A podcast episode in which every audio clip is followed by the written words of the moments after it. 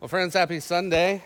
It's a joy to be in the house of the Lord with you as we are uh, walking through our summer series of, um, we've titled it Sacred Delight Conversations with the Almighty as a, um, really an invitation to what prayer actually is for us. Uh, we stole that from Charles Spurgeon, who said that that's exactly what prayer is, uh, that it's this holy privilege uh, that can sometimes feel like a chore um, but when our hearts are placed rightly before the Lord, uh, we understand it to be a delight. And so we are uh, praying, no pun intended, for uh, as your pastors and elders, that this summer would be one in which you are awakened to that reality, uh, that we can uh, search our hearts, ask God to search our hearts, and bring us to a place where prayer comes a little more naturally than it does. Um, and I stand in front of that line because it is uh, it's weird, it's misunderstood. It's something, as Elliot said last week, and as the disciples showed us in the Gospels, it's actually something we must be taught to do. Um, and so expecting it to come naturally is, uh, is almost counter uh, to what God intended. And so um, Elliot did an excellent job last week of uh, introducing the series, uh, all the ancillary opportunities for prayer that we have going on uh, this summer. And before we get to uh, what Jesus taught us to pray in the Lord's Prayer. We are doing about three weeks of, of setting that up. So we're going to look at areas that make prayer both wonderful uh, and make prayer a little scary. Uh, and in today's passage, we'll see that uh, the battle that takes place within us uh, when we begin to pray is one with which you, you are likely familiar. we know that there's this part of us that says, uh, because we hear it all the time as Christians, like just go and like pray about it. And you're like, sure. Except when I sit down to pray, I got a thousand different voices in my head um, that don't seem to be uh, what God is saying to me. Uh, and Scripture wants you to know uh, that's actually normal. And so we're going to be in First John uh, chapter 3, and we're just going to be in three verses, I think. I, don't, I'm, I did not get paid for math. Uh, from 19 to 22 is where we're going to be. And so, uh, if you have a copy of the scriptures, we will uh, be there. It'll also be on the screens. Uh, so let's give our attention this morning to the reading of God's holy word from 1 John chapter 3, uh, starting in verse 19 and reading down. I'm actually going to read through verse 23.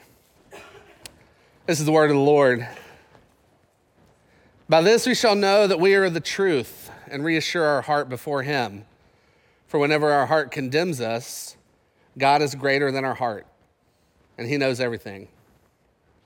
Beloved, if our heart does not condemn us, we have confidence before God. And whatever we ask from Him, because we keep His commandments and do what pleases Him. And this is His commandment that we believe in the name of, His Son, Jesus Christ, and love one another just as He has commanded us. Let's pray together.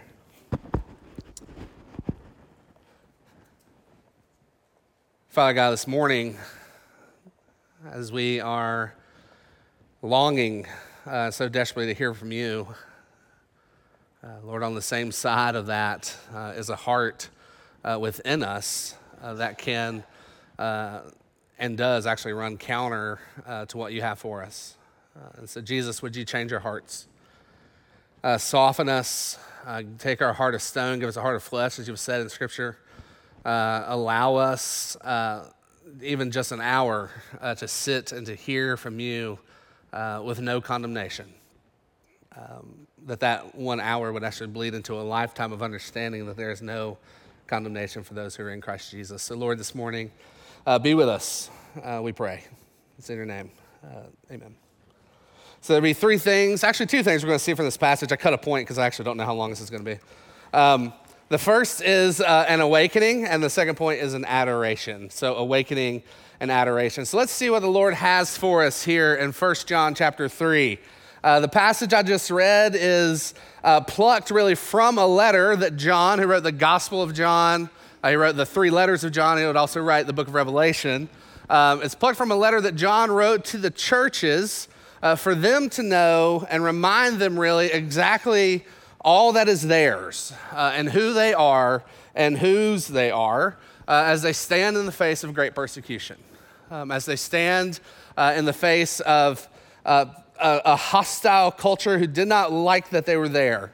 Uh, John is telling God's people here I want you to love your neighbors. I want you to love one another.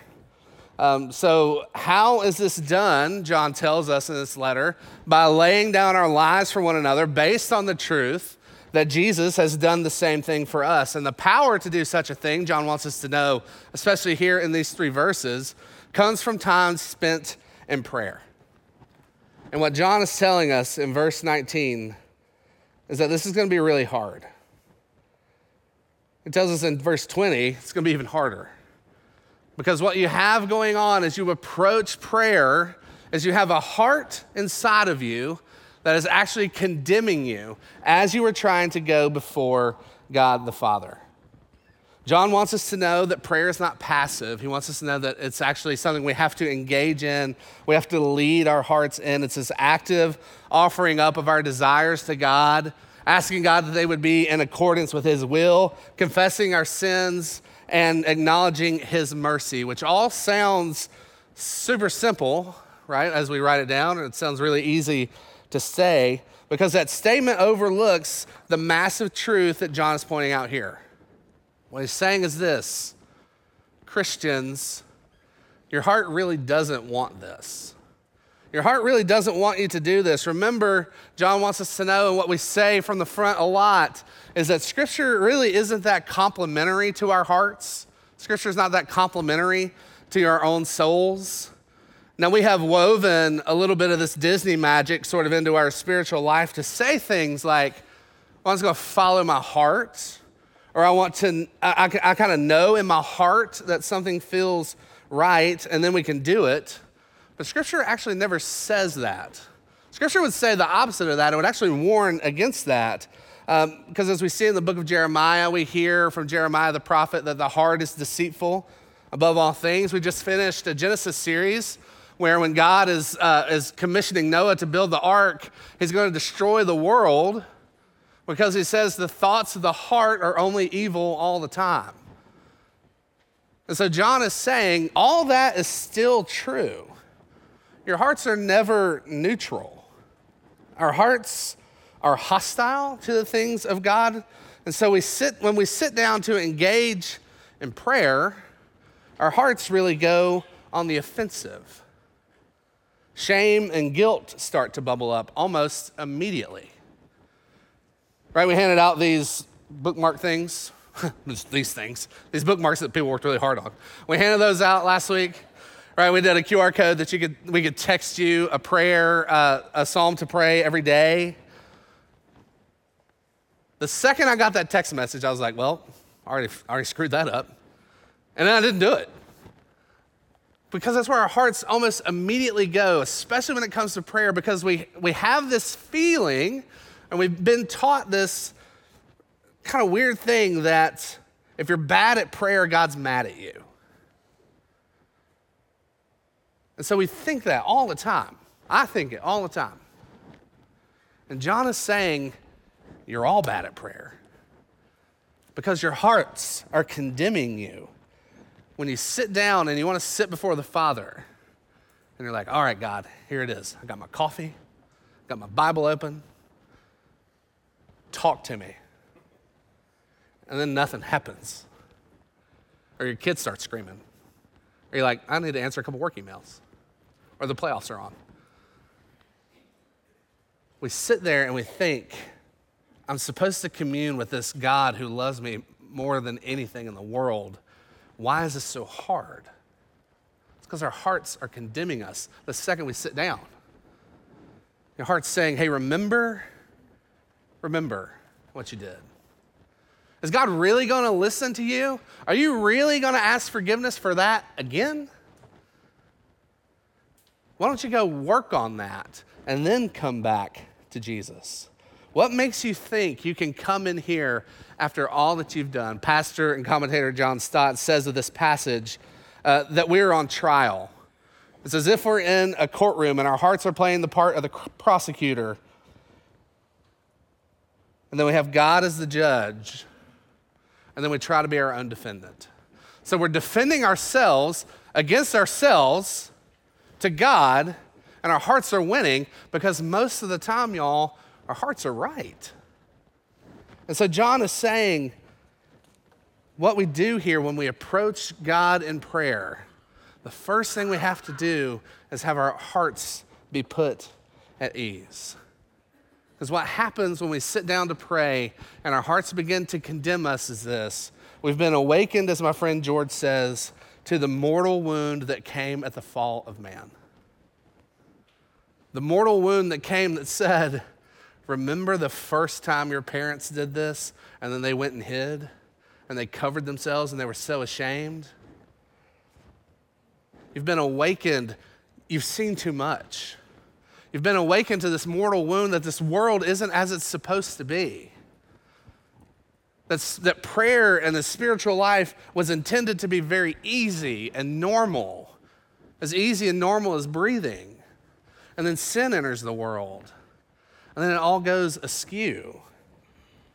We've been awakened to the mortal wound that the world is a scary place, and we have to protect ourselves because no one's going to look out for us. In my neighborhood two days ago, there was a dude who kind of dressed like a Teletubby, if you remember those, um, wearing a tactical vest and carrying a long rifle, just walking up and down the street. I'm in a meeting and my wife texts me and my neighbor Brooks calls me and he's like, hey, there's a dude walking around the street. And I'm like, oh boy. The world's not supposed to be. We're not supposed to be scared like that. Right? As school gets shut up at the end of March, it's not supposed to happen. Then our hearts, when we go to God, the one that we want to comfort us, our hearts are like, no, no, no, no, no. You can do this yourself. The abusive parent, the absent spouse, all of these waken us to the truth of the universe that things aren't as they should be. So when we go into our prayer closets to commune with God with this mystic, sweet communion that we sing about, instead, what seems to take place is an experiment of foolishness because you're trying, your heart is going to God, prosecuting you, and you're trying to defend yourself. Don't come in here. Don't come in here thinking you can do that. Daryl, I know who you really are. And so prayer becomes so difficult for us. Scripture says, don't be surprised when your heart tricks you. This is all of Paul's letters. Don't be surprised when your sin deceives you, just like he said that it would. So that's fun. That's fun. This thing that's like the lifeblood of our relationship is going to be very difficult. Then, how in the world do we cultivate this prayer life if everything is stacked against us? We look back to what John says in the same verse as our hearts are awakened, as we've been awakened to this mortal wound, we're also awakened to this God is always lurking. God is always at work. God is always present. He's always hanging out beneath the surface. John says, Your hearts will condemn you, but God is greater than your heart, and God knows everything. Notice what it doesn't say. It doesn't say that your heart knows everything. This is this is wildly liberating that God knows us better than we know ourselves. And in a city and in a time that is obsessed with self knowledge, know everything about yourself, know every personality test, know every root of every sin, of every way that you respond to anything in the world. Know all of that, and then you'll be safe. And God is saying, You'll never know it all. But I do. God knows me better than we know ourselves. Knowledge can make us feel safe. Knowledge lets us on the inside. We're not surprised. We root out the reasons why I do what I do so I don't have to worry about it. We suit up on a quest to find out everything instead of surrendering ourselves to the one who already knows everything.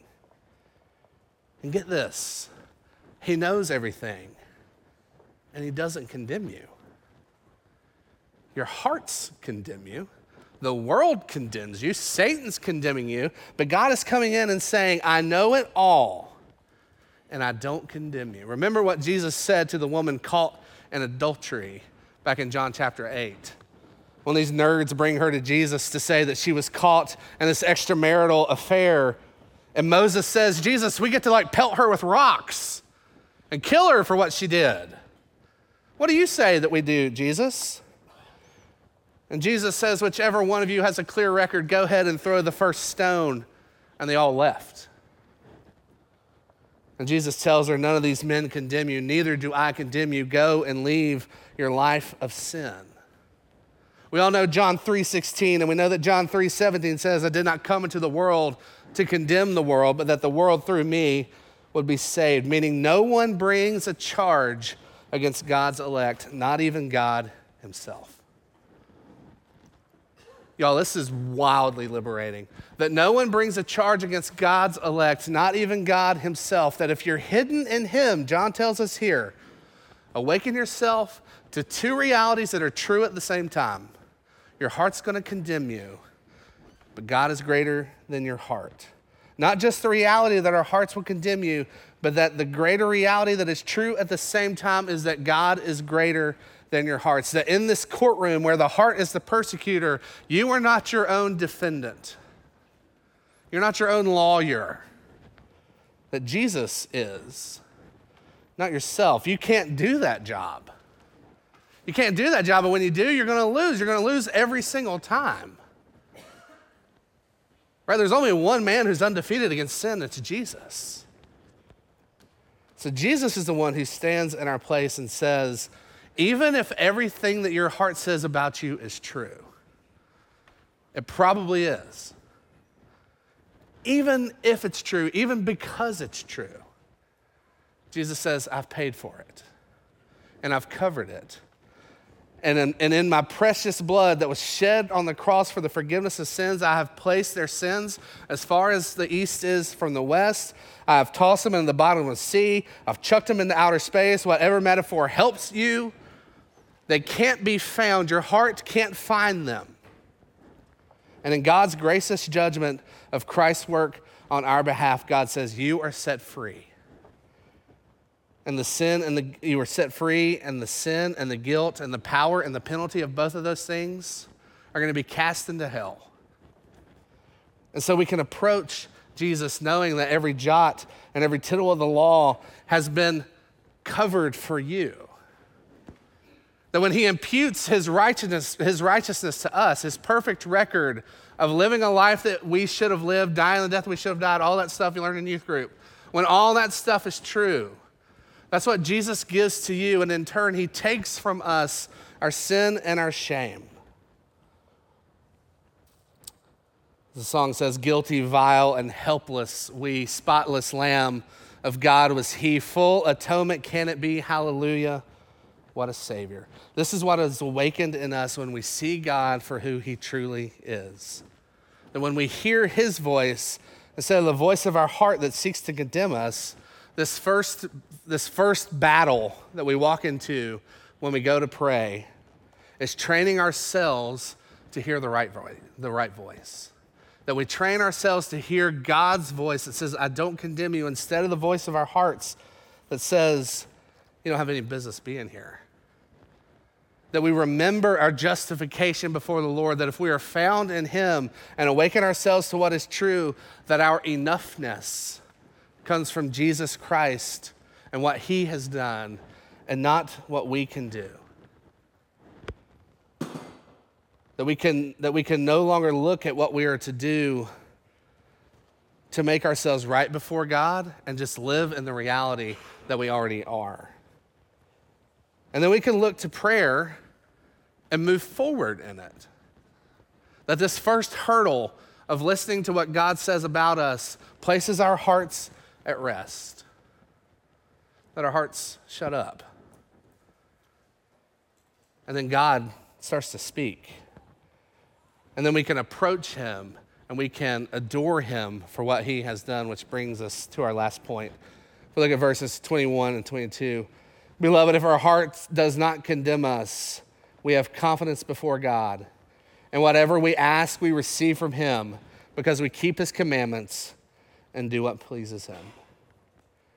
In verse 21, if our hearts does not condemn us, it's translated really there kind of literally, and probably better translated to say, when our hearts are at rest, we have confidence in God.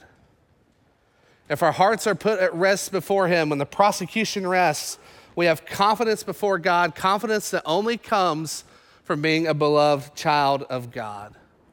And this isn't like an alpha male frat boy confidence. This is resting, it's a resting and a trusting confidence that the one upon the throne, the one that says, I welcome you here.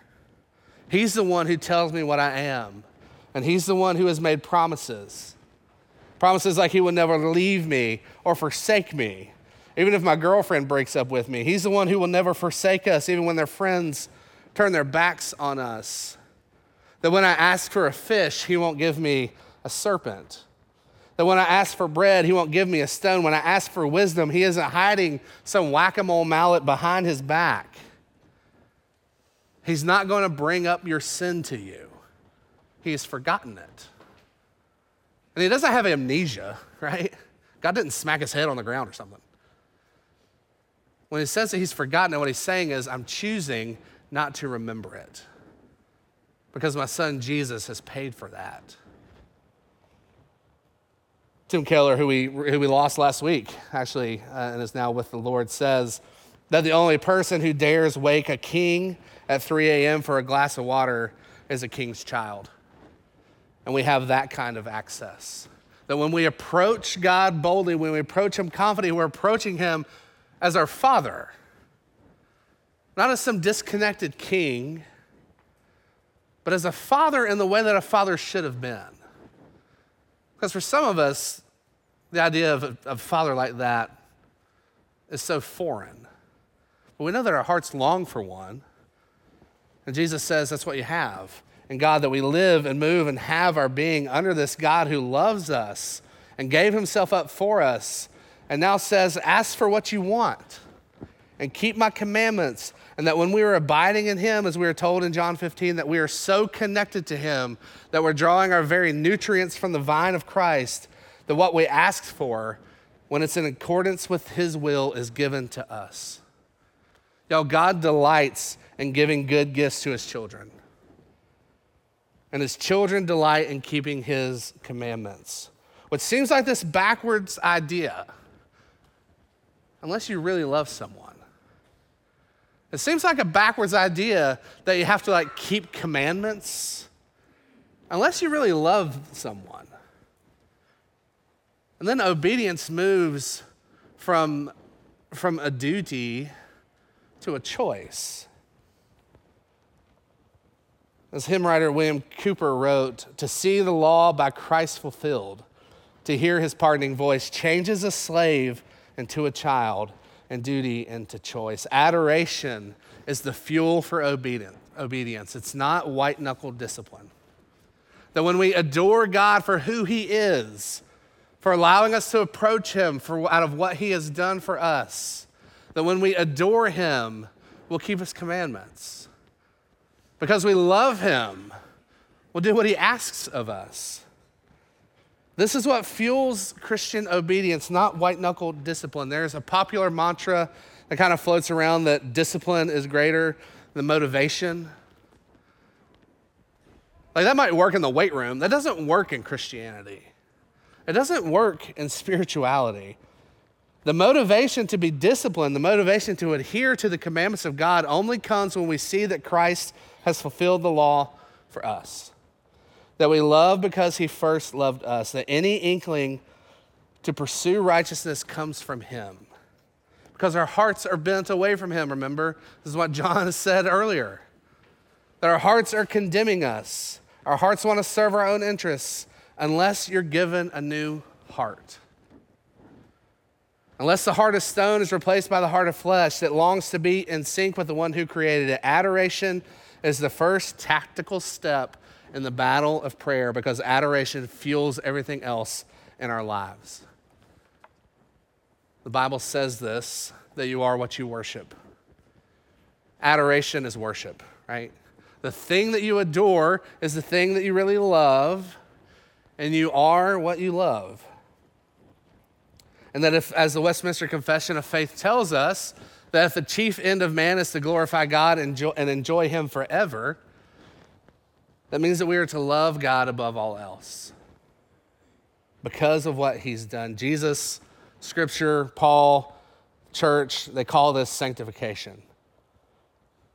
That we are made to look more like Jesus and we're made to behave the way in which Jesus did and love the things that Jesus loved. And what Jesus loved above all else was doing the will of his Father. Not his will, as he said, but the will of one who sent him. Glorify God and enjoy him forever. Enjoy him forever by keeping his commandments. He tells us, Keep my commandments and receive whatever you ask. If we look to God and his love to bear the weight of who we are, instead of our relationships, instead of everyone else in our lives, will begin to change and we'll see that God has done a great thing for us. And then John tells us what this commandment is, in case you're confused. He tells us this keep his commandments and do what pleases him, and this is his commandment that we believe in the name of his son, Jesus Christ, and love one another just as he has commanded us. John tells us believe in Jesus. Believe in who he says he is. Believe in him crucified. Believe in him risen from the dead. Believe in him who sits even now at the right hand of God the Father Almighty, who intercedes for you, who has said, I will leave heaven and come to earth and buy you back. I will come and protect you from all the devil's schemes. I will come and make it to where we will live together for eternity. Believe in his work accomplished by him on your behalf. Believe that He truly is who He says He is. Place your trust in Him, and then move in prayer toward those around you.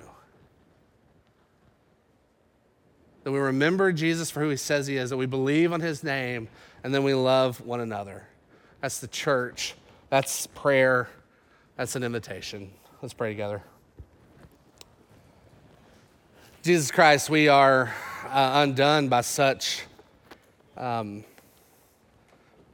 such a lofty task that prayer, uh, as hard as it can be, doesn't always have to be that way. That we are forever in a battle against our hearts and a battle against our own will versus the will that you might have for us. Uh, Jesus, forgive us for that. Forgive us for that as you've always said that you will. Remind us um, that you have greater things for us. Lord, soften our hearts, melt our hearts, turn our hearts to you. Lord, for those who are here and don't know you, would you call them to yourselves? Allow those among us to place their trust in you. And Jesus, I ask that you would allow me to do the same. It's in your name I do pray. Amen.